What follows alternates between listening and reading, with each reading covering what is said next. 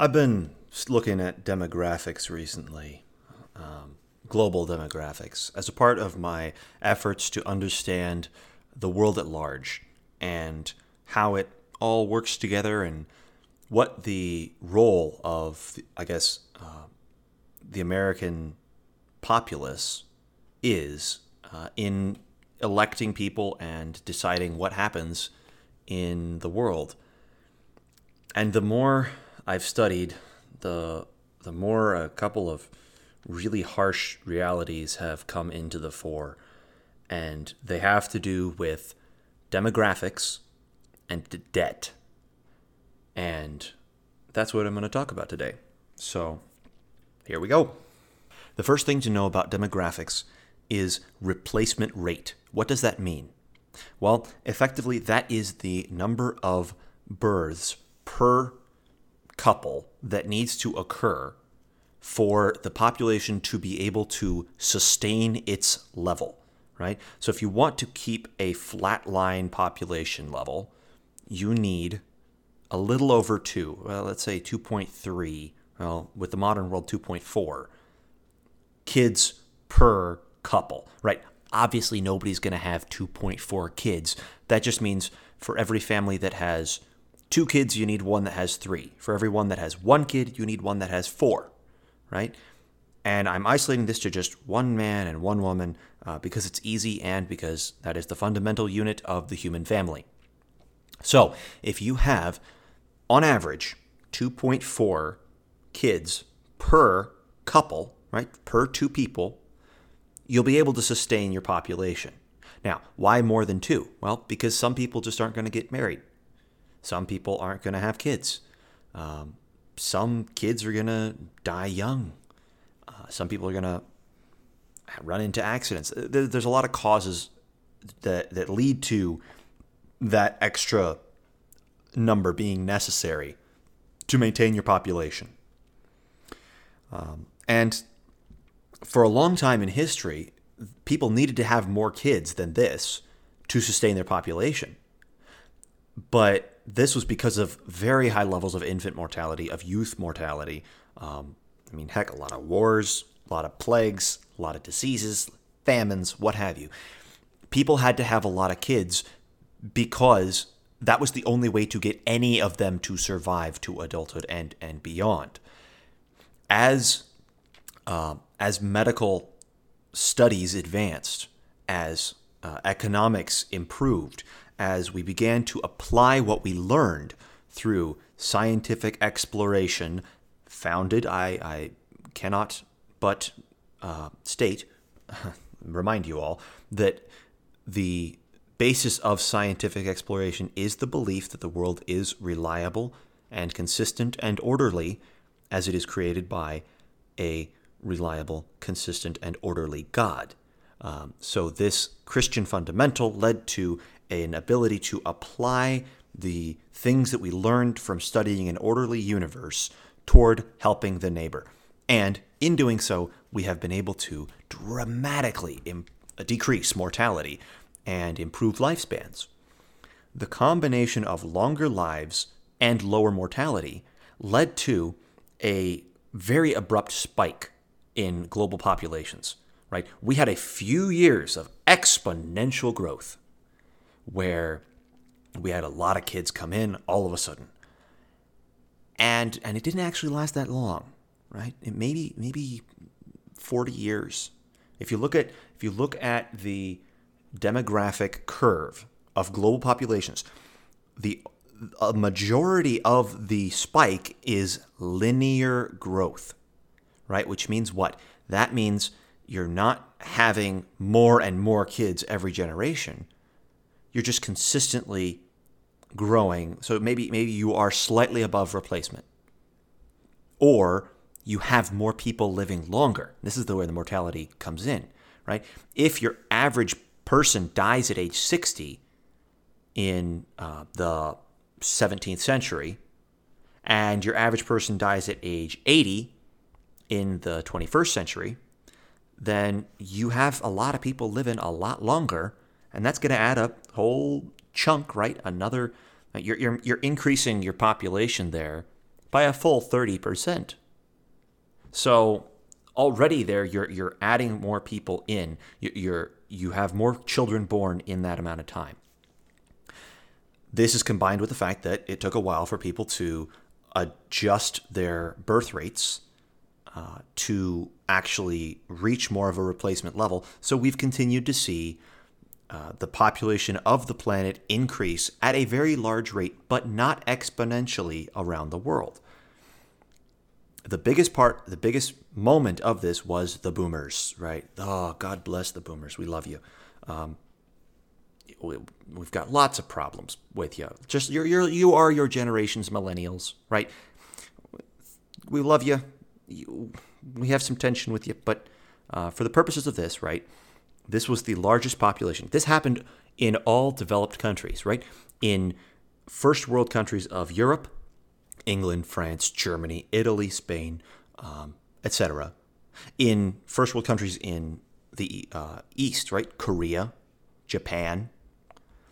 Um, these these populations boomed right right after the the war, right? The the Second World War. And this was, I mean, the whole world was coming out of a depression, and partially thanks to America, um, because we are very good at exporting our depressions. We have we have economies on both sides. So if if one economy goes into depression, then we trade with the other side. If our economy goes into depression, both sides are hurt. Okay, so we come out. Everybody comes out of this depression together, though, um, and now we are finally finally uh, having kids and growing populations, and people are uh, living longer, and we're seeing massive improvements in technology and the like. And suddenly we get these worries, right? Ooh, maybe we're increasing too much, right? What if what if we're growing too fast? Um, this this idea of the the demographic bomb, right, came out.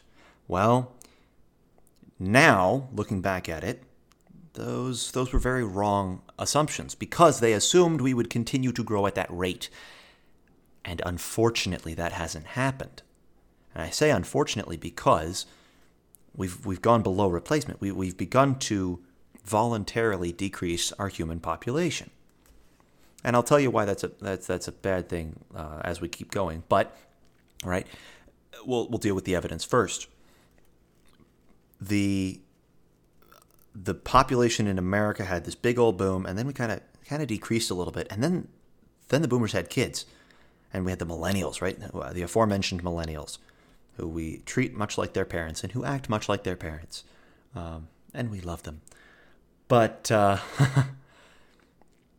but the rest of the world didn't. Korea, Germany, Italy, England, to to to a, you know, a lesser extent, the developed world outside of America didn't have millennials as a significant portion of their population. They've just been decreasing. They've just had lower and lower birth rates. And the funny thing is, it's not just in uh, the first world that we've seen some some shifting, because even in Africa, even in um, South China, even in Eastern Germany, Russia, people have had lower birth rates.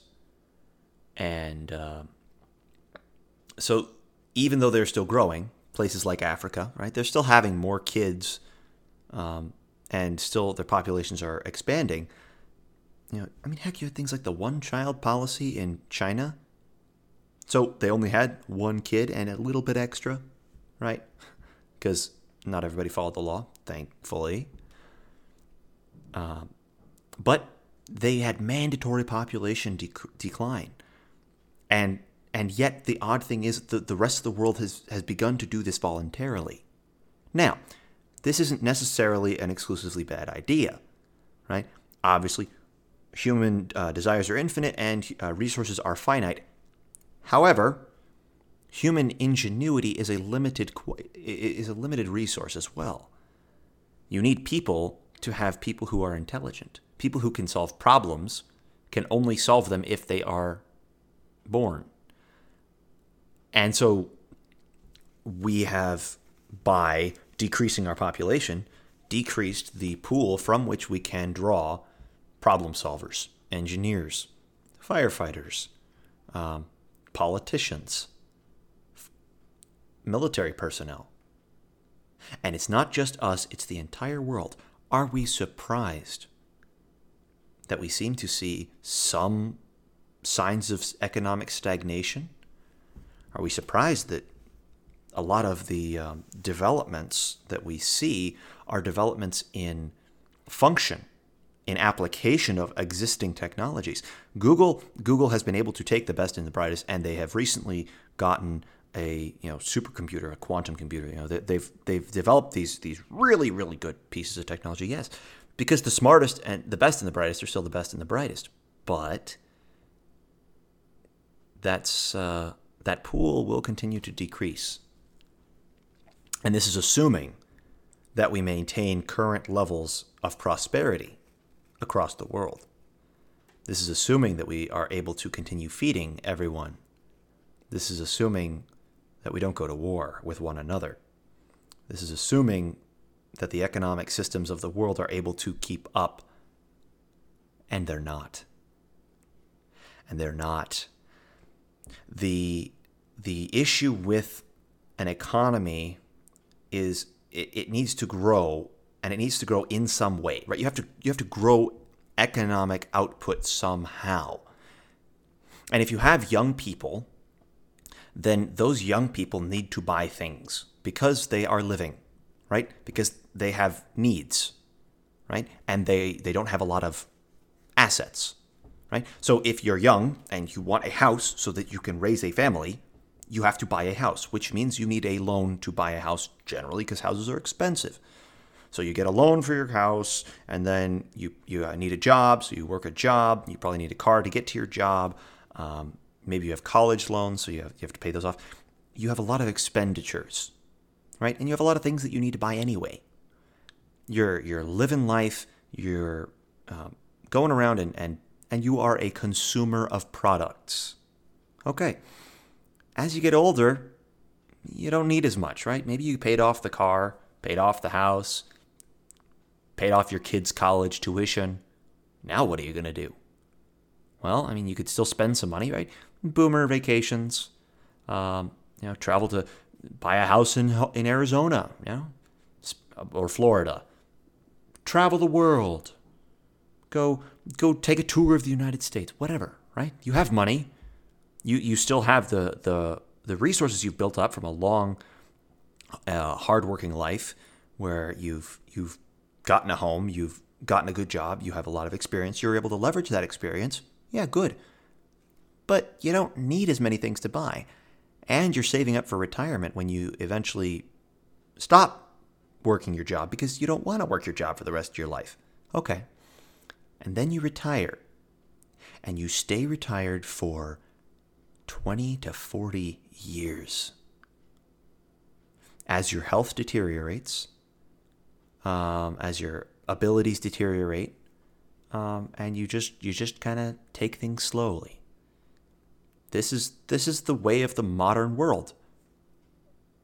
Is is you have let's say three economic stages, from and we'll do we'll uh, we'll do it in 30 years slots, right? The 30 years of massive amounts of consumption of resources, 30 years of saving and utilizing resources, and 30 years of consuming again.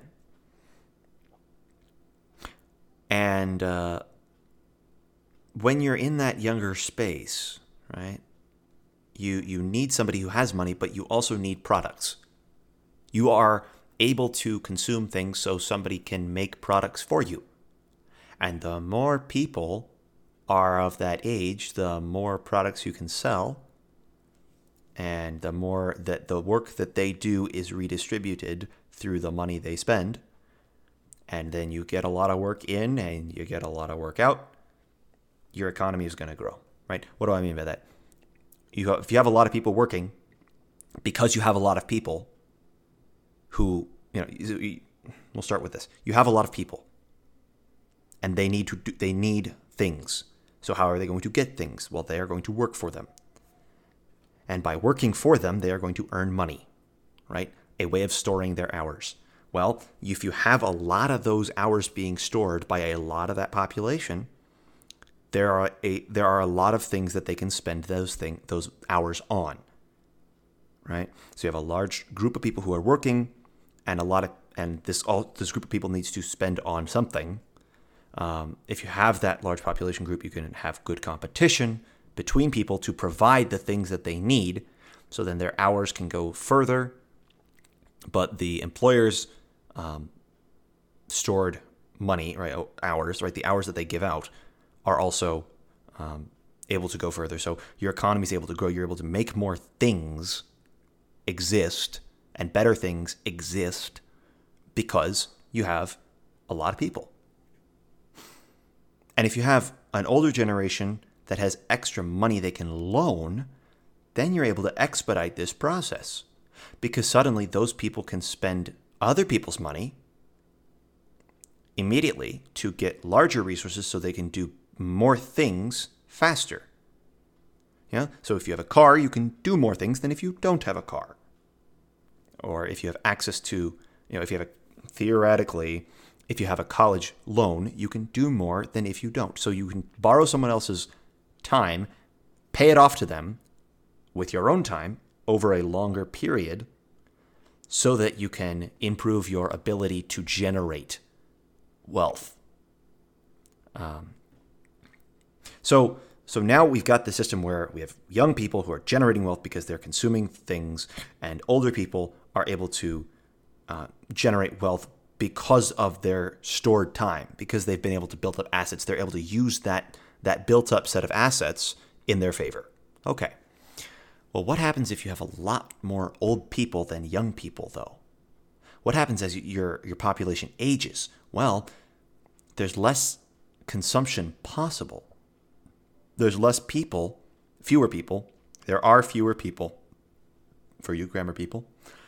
There are fewer people who are able to consume and fewer people who need that stored work of the older generations and more stored work of the older generations that they would like to make work for them in their favor, that they would like to lend out to receive interest on. And so, since you have a lot of people who are lending and fewer people who are consuming, you need to export.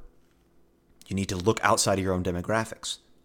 So, you have to look into some other country to find uh, a some people who are able to take care of this, who can who can take your money, so that they can pay you in their time, and you know if you're older, you can you can cover that difference. Otherwise, the economy of your country is going to suffer. It's going to decrease. Now, technological in, improvements are going to generally increase it, but you have to you have to increase beyond um, a certain limit, and this is where this is where debt comes in. This is where debt really, really hits hard. Because a lot of countries, when they had this boom, realized hey, you know what? We're going to have a lot of taxpayers coming up, and we're going to have our economies growing. We can spend money now and, and do the same thing that you would do. Like, we're just pretend that there's an older generation lending us money and we'll pay it off when the younger generation arrives. Because we're going to get so much money from this younger generation, from the growth we get, we're going to make so much money. We'll be able to pay this off in spades, right? We will grow faster than the debt grows. That is why our country doesn't, in America, we don't have to worry about the national debt. Because in theory, our economy will grow faster than the debt does. That the, the interest rate on economic growth is better than the interest rate on the debt. And so, if we were to simply stop spending, we would easily be able to afford the entire debt. We'd easily be able to afford interest payments. The debt would very quickly become nothing. And so, it's okay for us to increase the debt in the minds of the politicians because we're just going to keep growing. And as long as we just keep growing, well, we'll always be able to beat out the impending debt uh, crisis, right? There will never be a crisis because it will never be large enough as a percentage of our economic ability to really threaten us. Right? That's what that's what we don't see when we see that big number is we don't see that it's tied to the economic ability of the country. And because America has so much economic potential and strength as is, I mean, not to mention the fact that we have military might, um, but because we are in such a strong position, the debt really doesn't matter to us. But the problem comes if the economy stops growing. The problem comes if you're not able to tax that next generation as a percentage of that larger economy that isn't going to come because you didn't have a younger generation at all. Eh, not at all, but you know, it's smaller now. So you have less people to pay for a greater percentage of your economy because those fewer people are unable to keep the economy growing at the rate it needs to. That is a recipe for disaster. And it's not going to happen in America. America, if you remember, America had the millennials. We had the boomers, we had Gen X, then we had the millennials, and now we've got Gen Z. We look like a like a chimney. If you look at our demographic profile, it's it's basically a chimney where we've got little little bumps. Right, Gen X is a little bit smaller. Right, so when they're the main tax base, uh, tax rates are going to go up in order to pay for all of our ridiculous spending. All right, when the millennials finally have to pay taxes, well, tax rates will go down again because they're big enough that we'll still be able to generate the right taxes um, to afford it all. When Gen Z comes up, well, we'll have to see who comes after Gen Z. It's in our it's in everyone's favor to have more kids so that we have that large tax base. But but as we are right now in America, we're fine because we had we had a consumption generation. We had millennials. And we're going to keep we're going to keep going.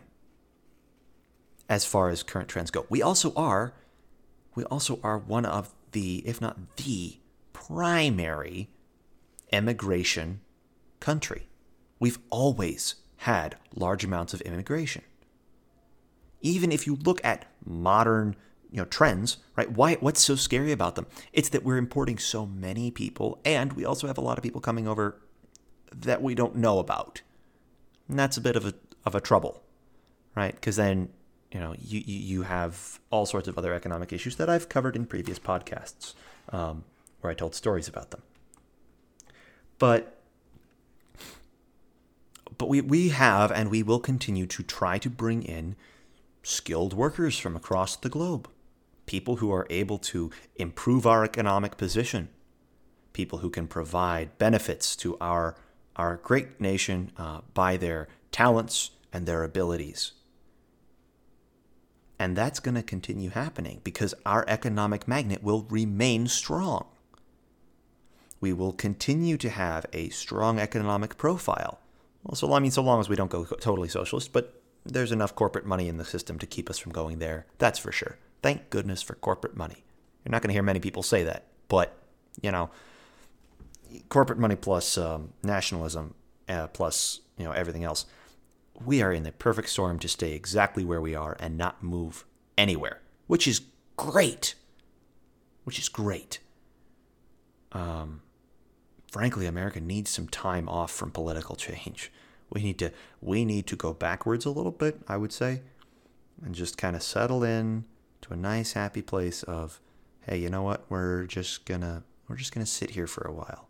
Now we're not gonna get that because we're america and we're we're freaky but but anyway yeah our, econo- our economy is going to continue to grow as long as we bring in people as long as we maintain our current birth rates which are slightly below replacement but immigration covers the covers the back end right but canada won't canada canada has, is well below replacement levels.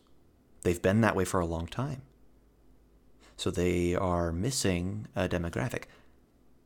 Now, Alberta does have kids, but they're one of the few territories in in Canada that that does, and they've swung a little bit more uh, culturally conservative, which makes sense, right? Families with kids tend to vote for lower taxes. They also tend to vote for things that support families. It's reasonable.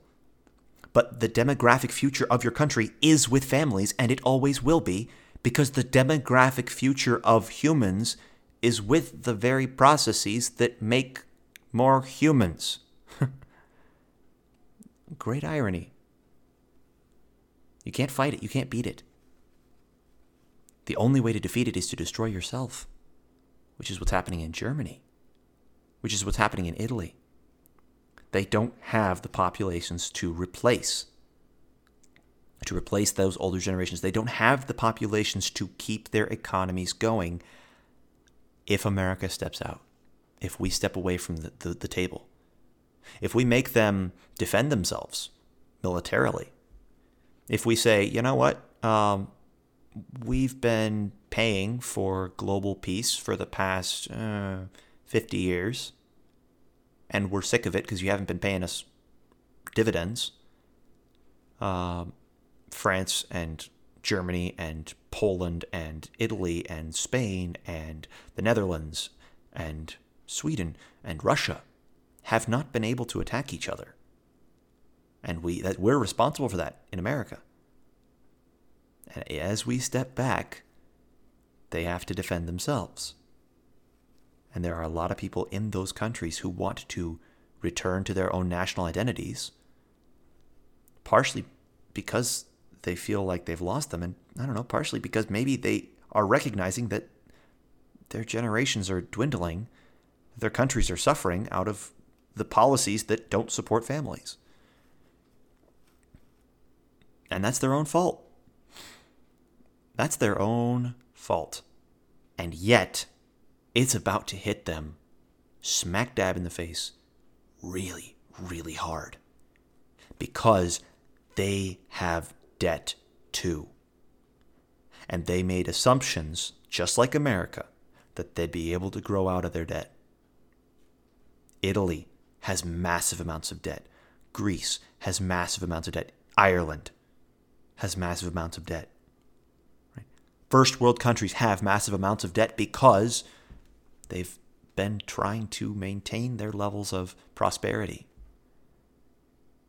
So if you try to do that, if you try to give out generous government assistance, government social safety nets, based on the principle that future taxpayers will be able to grow your economic profile to the point where that debt is irrelevant. That, that, uh, that policy would have worked if they had encouraged people to have more children more economically productive children. But they didn't. They pushed a lot of policies instead that actively harmed the nuclear family. Right? They've continued to push sexual licentiousness, right? I sound like an old folk, right? I sound like an old out of touch fellow. No. Look, you can't support the nuclear family as well when you push sexual idolatry. Right? The I the worship of sex itself.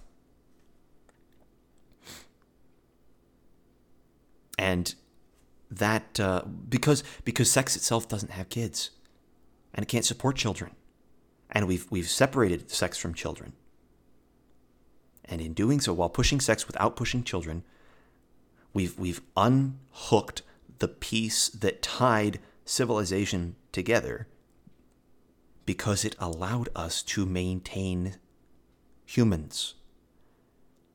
It allowed us to keep humans going. And so, all these first world countries Korea, Japan, Germany, Italy these, these countries are not going to are not going to survive. Now, there's, a, there's some other countries that are growing right now. Things like India or Brazil. Well, they've got debt too. They have massive debt. China, China's the worst. They have so much debt. And a one child policy. China's about to collapse. China, China can't survive this because they don't have the demographics to support the, the debt they've taken on. And because they don't have the demographics, they can't support, they can't keep their wages low. They can't keep their wages as low as Mexico. So if you're going to put a plant to service the American economy, the great global economy, the economy, if you want to service that economy, do you want to put it halfway across the world in China, where costs are rising, where government controls are increasing? Or do you want to risk maybe a little bit of violence to put it down south uh, in Mexico, where transportation is cheaper, labor is cheaper, and you can probably get a better uh, handle on the government because it's at least self interested enough to understand that it can't be completely restrictive, because it's at least, you know, contradicted by the cartels enough that it's, you know, it has its own issues. You're not going to get this overbearing state. So, companies are moving to Mexico. And American relations with Mexico are going to continue being good, and that will only further boost America's economy. Only further allowing us to escape the debt hole that we've well, we've left the rest of the world in, and we're about to abandon them to their own devices. Unless they play by our rules, unless they come to us, unless they beg us to be merciful to them, to help them in their needs, to trade with them, and we will be able to extort whatever we want. We will be able to get cheap labor, cheap, highly skilled labor we will be able to make partnerships with whoever we want. On the whole. On the whole. Right? We don't have to care about the old alliances. We don't have to care about who, who we used to be enemies with. As long as they can provide us the benefits we need. We can secure ourselves because we can field an army that they can't. Because we've not only had this debt while we actually had a population growing and an economy growing, we've also grown the largest military in human history, the most powerful force in human history. At the same time, the best and most efficient military force on earth is at the service of the strongest economic power on earth with the most populous consumer base on earth, or maybe not most populous, but the strongest consumer base, right? Our young generations have more buying power than anybody else on earth. While at the same time, our lending generations, our older people, have the most wealth of any country on earth. And we're beginning to think to ourselves wait a second, why did we need you guys? Why did we bug you guys? Right? We're thinking about it in terms of good nationalistic principle, good patriotic principles. Oh, we shouldn't be bothering other nations. We should let them govern themselves. Let them make their own decisions. F- make them let them be free. Free? Right? What we're exchanging is our taking the burden of their um, keeping shipping lanes open so that they could trade freely. We're trading that for us stepping back, being content with what we have, living within our own means because we believe that we're in trouble, while the rest of the world collapses because they can't afford the debt that they took on because they didn't have the kids that they were assuming they were going to have. And those, those collapses that happen around the world are only going to increase our own fears, our own insularity. Right? We're going to look at those, those socialist countries, socialist countries, right? Those welfare programs that, that existed, and we're going to see them falling apart. And whole generations are going to look at that and say, hmm, we really don't want that, do we? Maybe we'll cut spending. Maybe, maybe our military is going to step down a size or two. I don't know. We're going to be bringing in people from across the world who have skill because they're trying to escape these sinkholes of economic inability.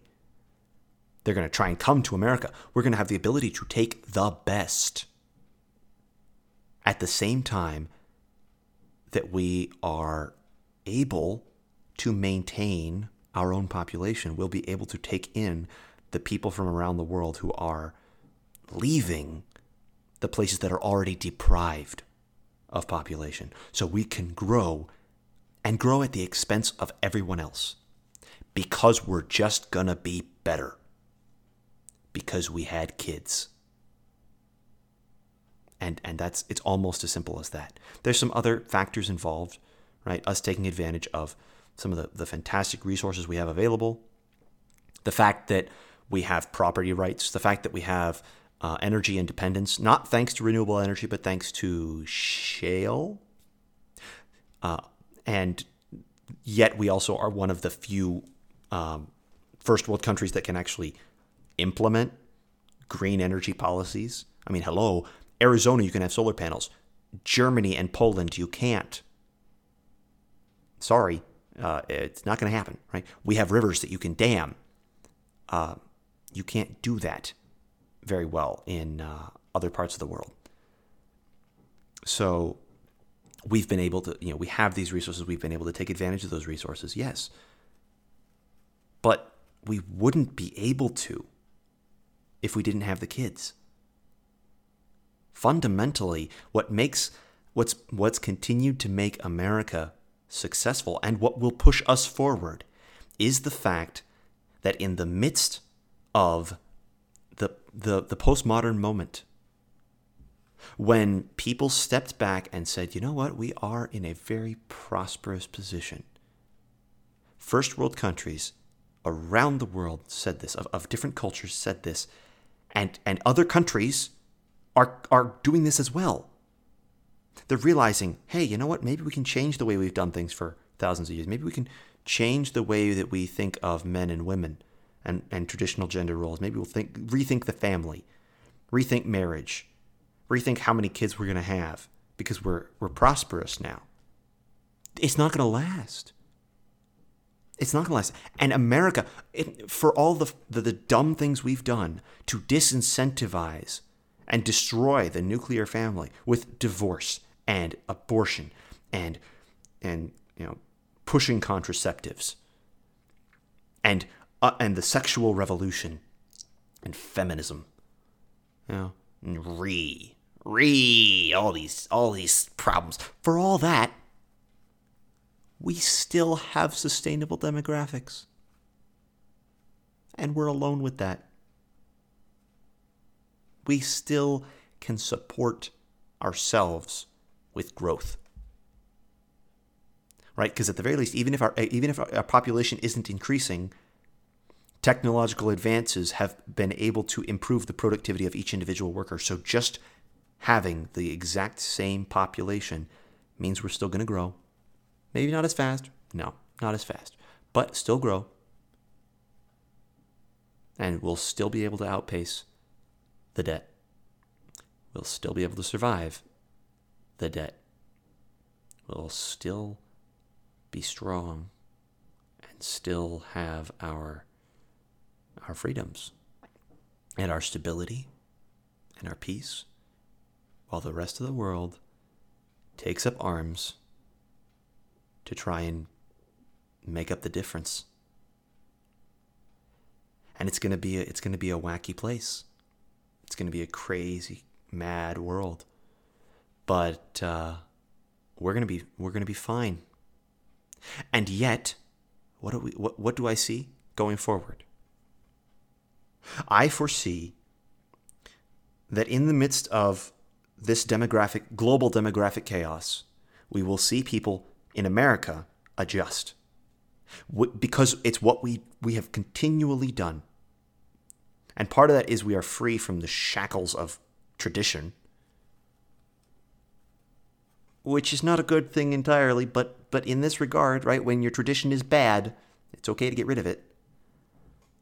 And we'll go back to a more traditional way of life. I think we'll we'll see more nuclear families arise within the millennials who have at least two kids on the whole, and I think the next generation up is going to probably average about 3 they'll try and have more sustainable marriages because they'll have been surrounded by such instability that they'll look to a place where they can find it and sustain it. And they will be trying to avoid the catastrophe that happens around the world as people come to America and seek culture and community. We may very well see that traditional sexuality returns to the fore. Partially because, I mean, those who push the the things that are immoral, um, they're just too they're just too annoying. Partially because they don't have kids. And and we are going to see, in my mind, a return, a, a an overcorrection. An overcorrection. We're to have a little bit of an over over focus on pietism, right? From the Lutheran perspective, right? You got to do things the right way because it's the way to do things, and you know things aren't going to be okay unless you do it. So we're doing these things because we think that's the right way to do it. And yet, people finding that they actually enjoy that, maybe. I don't know what that world is going to be like. Honestly, if that happens, I don't know what to expect. Because I'm I'm totally geared to fight a postmodern battle. I don't know what would happen if we had a more stable world. Or not a more stable world, a more stable country, a more stable culture, a, a group of people organizing together to build up their own community out of the common interests that they have. What on earth would that be like? Right? By the end of the century, what, what could that what could that do? Right? And I'm looking way ahead, right? We could we could end up in a very, very interesting place as Americans because of the blessings that we have. So long as we settle down, take things slowly, and recognize one, things aren't going to change. They're not. Not for us. Not too much.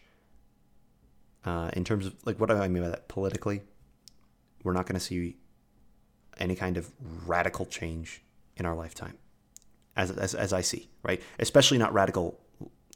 We're we are unlikely to see over radical liberalization in the next few years, in my mind. We have to fight for that still because there's a lot of people who are still deceived, but we have to fight for it. But demographically, we can win that fight demographically, we are primed for the conservative revolution. Or perhaps the political reformation of America. As inspired by a loud mouthed, brash, authority hating German fella who can't seem to keep his mouth shut to save his career. The the parallels are a little little strange, a little stretched, I'll admit, but uh, there you go, you know. And yet, in our blessings, the world the world will, will struggle. We'll will be a a shining light that has an opportunity to potentially temper the nationalistic ideas that are coming across the oceans. Because what we will see in the collapse of the global order, right? So, so America's doing fine. We step back. People have to take care of themselves. Um, so then each country is going to start looking inward for its own strength and try and say, what are we good at? What can we do? You're going to see a lot of countries in Europe, I think, um, be continually nationalistic, try to hold on to the one thing they have that we don't, which is history. Right? The one thing that other countries have is history. We don't have it. We're not going to have it for another 100 no no no no no 500 or 1000 years. If we get that far, you know, come Lord Jesus. But uh, if we get that far, then maybe we'll compete. But America just doesn't have that. So they'll be able to, other countries like, well, Germany, right? Why is Germany the big one? Well, because Germany's scary when they get, when they set their mind to things. Germany's very good at doing what they set their mind to. Um, and if they, you know, if they decide they want to be self-reliant, strong, they would have be proud of who they are. What kind of messages is that going to send to us over here? And yet, we don't have to fight a war. We may we won't have to fight the war a second time. Well, I sincerely hope not. Um, but you know, what if? What was what happened last time? What if what if instead though, right? Instead of trying to be Germany, they say, "Hey, we want to be Saxony." Now, wouldn't that be something?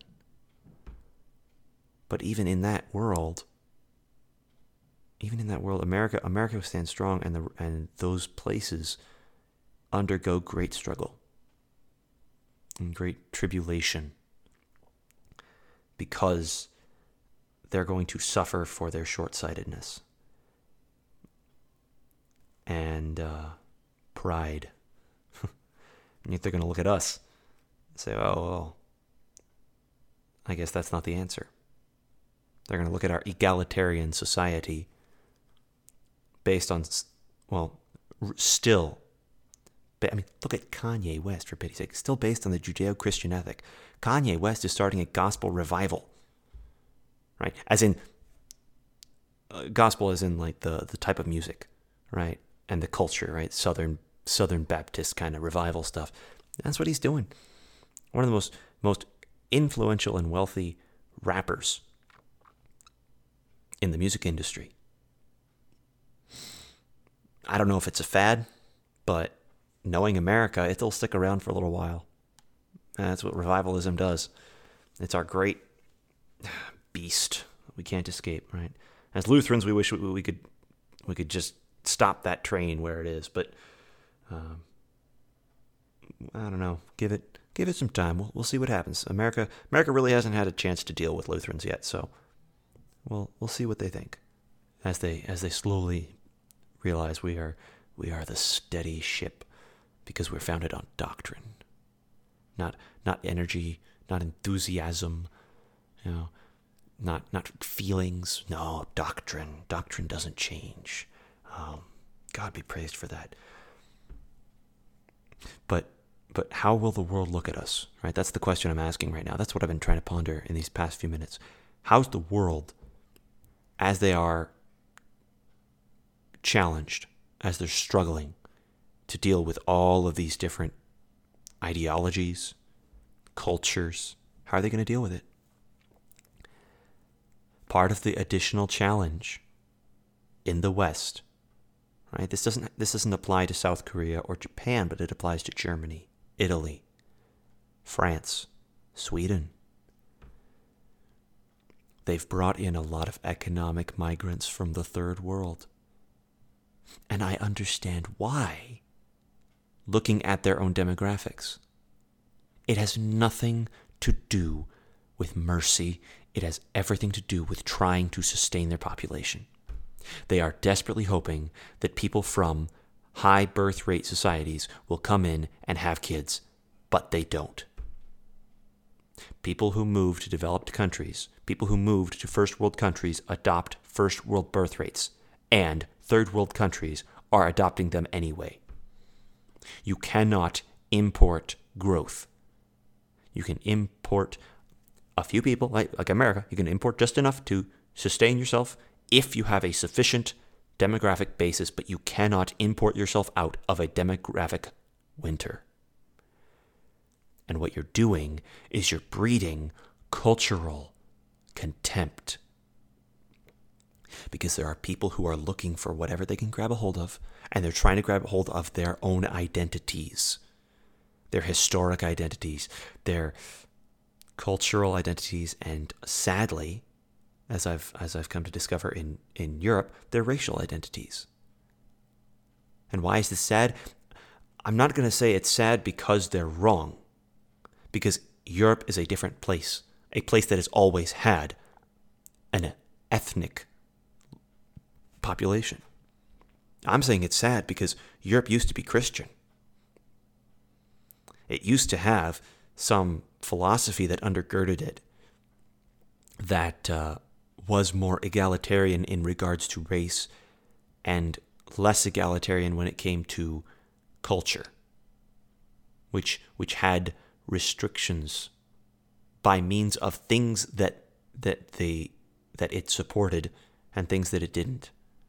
People uh, were not encouraged to do things like steal and murder and rape and there are other cultures that they're that they're bringing in in an attempt to rectify their demographic profile, which do not always have those those ideas, and which may not see the world the same way they do. Am I am I going to say that's that's cat, cat, catastrophic? No, because of well the fact that they're going to adopt the the birth rates of those countries anyway, right? It's a it's a temporary fix and it's a small fix. But when the nationalists come, when the, the people try to hang on to the only thing they have, which is their culture, their history, their roots, the people who have just recently arrived will not be welcome, and there will be violence. And it will be ugly. And if the Middle East is and, and, and Africa are still um, hostile places, which they may very well be because those places are going to undergo their own challenges where are they going to go? What's going to happen? And are we in America going to be dragged into a war to defend, the, you know, some people over there who moved there because they were invited there by an economic system that was run through the government that gave them money they didn't have, assuming that they were going to have more kids so they could support the money they were giving out now? Are we going to be called to account for the foolishness of other nations? Or are we going to remain in ourselves and uh, try and rectify our own cultural challenges by trying to overcome the postmodern zeitgeist in a nation that has no cultural heritage? Worth, well, no long cultural heritage, right? No long history. We do have one, and I would say it is stronger than other nations because it's based on principles but uh, we don't have we don't have a long ancient history of full of legends and tales. We have well, we have our own heroes, but none of our heroes have swords. none of our heroes fight dragons. We have guns. We have freedom, individuality. And let's hope that's enough, but we're going to have to make up our minds in the near future. I'd say probably, eh, let's say 30, 40 years, right? Because we have we have enough stubborn-headed old people to keep this dumb thing going for a while. But my generations, the millennials and Gen Z, are going to have to make the decision whether or not we are going to involve ourselves with the world. And that is going to be a very difficult thing to do.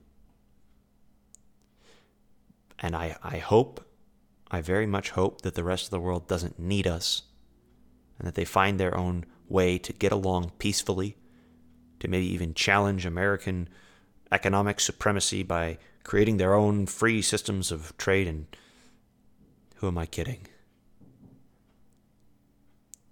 We're, we're human. And even in America, it'll be in our best interest to keep them uh, keep them fighting, because that way, our money's worth more. Our debt is comparatively smaller. We may very well become the mercenary kingdom. All comparisons to Rome can may, may very well collapse. I don't think we're Rome. I think everyone else is Rome. They tried. They tried expanding themselves into this massive empires, spending money on welfare states, keeping their own people wealthy while other people fought their wars. Well, the barbarians have a better economy now. They're not invading Rome, they're abandoning it. They're not coming to settle your kingdoms, they're coming away. They're abandoning your nation, they're abandoning your places because they've got their own.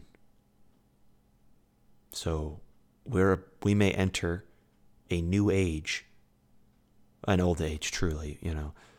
We're going to go back to imperialism, potentially. Right? The nations are going to have to recover somehow, but we're, we're going to enter something strange. And here in America, we are going to freak out. But we're also going to have the opportunity to shape the picture of what the rest of the world wants to make themselves. Because they're going to try and shape themselves on what works. And that's why right now is critical. Not because right now is, is, is the end all and be all. No. Because right now, the things that we make habits out of, the things that we take for granted, we begin to take for granted, we, we decide to take for granted, are the things that in 40 years are going to be the norm, are going to be the things that foreigners see when they think of America. And so we have a chance right now to establish what becomes the slow burn, the slow change we have time. We have resources. All we have to do is set our minds to do what we want to make the world that we want to make in little bits and pieces. And it starts starts in the, just the community level, starts in the local church, starts in the family, starts with your friends, we have that kind of time. We don't have an emergency. We don't have to fix it now. Now, we do have to fight the fight against those who would destroy it, yes. There are those who desire to undermine all of it. Yeah, yeah. Know, there are socialists, communists, postmodernists, neo Marxists, yes, but so long as we are vigilant against that, we have time to re establish culture, truth, dignity, decency within our culture, and to breed, you know, it may sound a little bit, I don't know, gauche. To, let's, let me, I'll use the better word, to raise a generation that can be the envy of the world. And it's all within our power all we have to do, oddly enough, is exactly what every other generation of humans has done before us have kids, raise those kids so that those kids can have more kids, and teach them what they need to know to maintain and sustain human prosperity. And significant part of that, and a more important part of that, is not just prosperity, but teaching and passing on the faith, which I truly believe is one of the reasons why America has continued to have kids. America has latent Christianity to thank for the blessings, the bountiful economic and cultural blessings it is about to receive.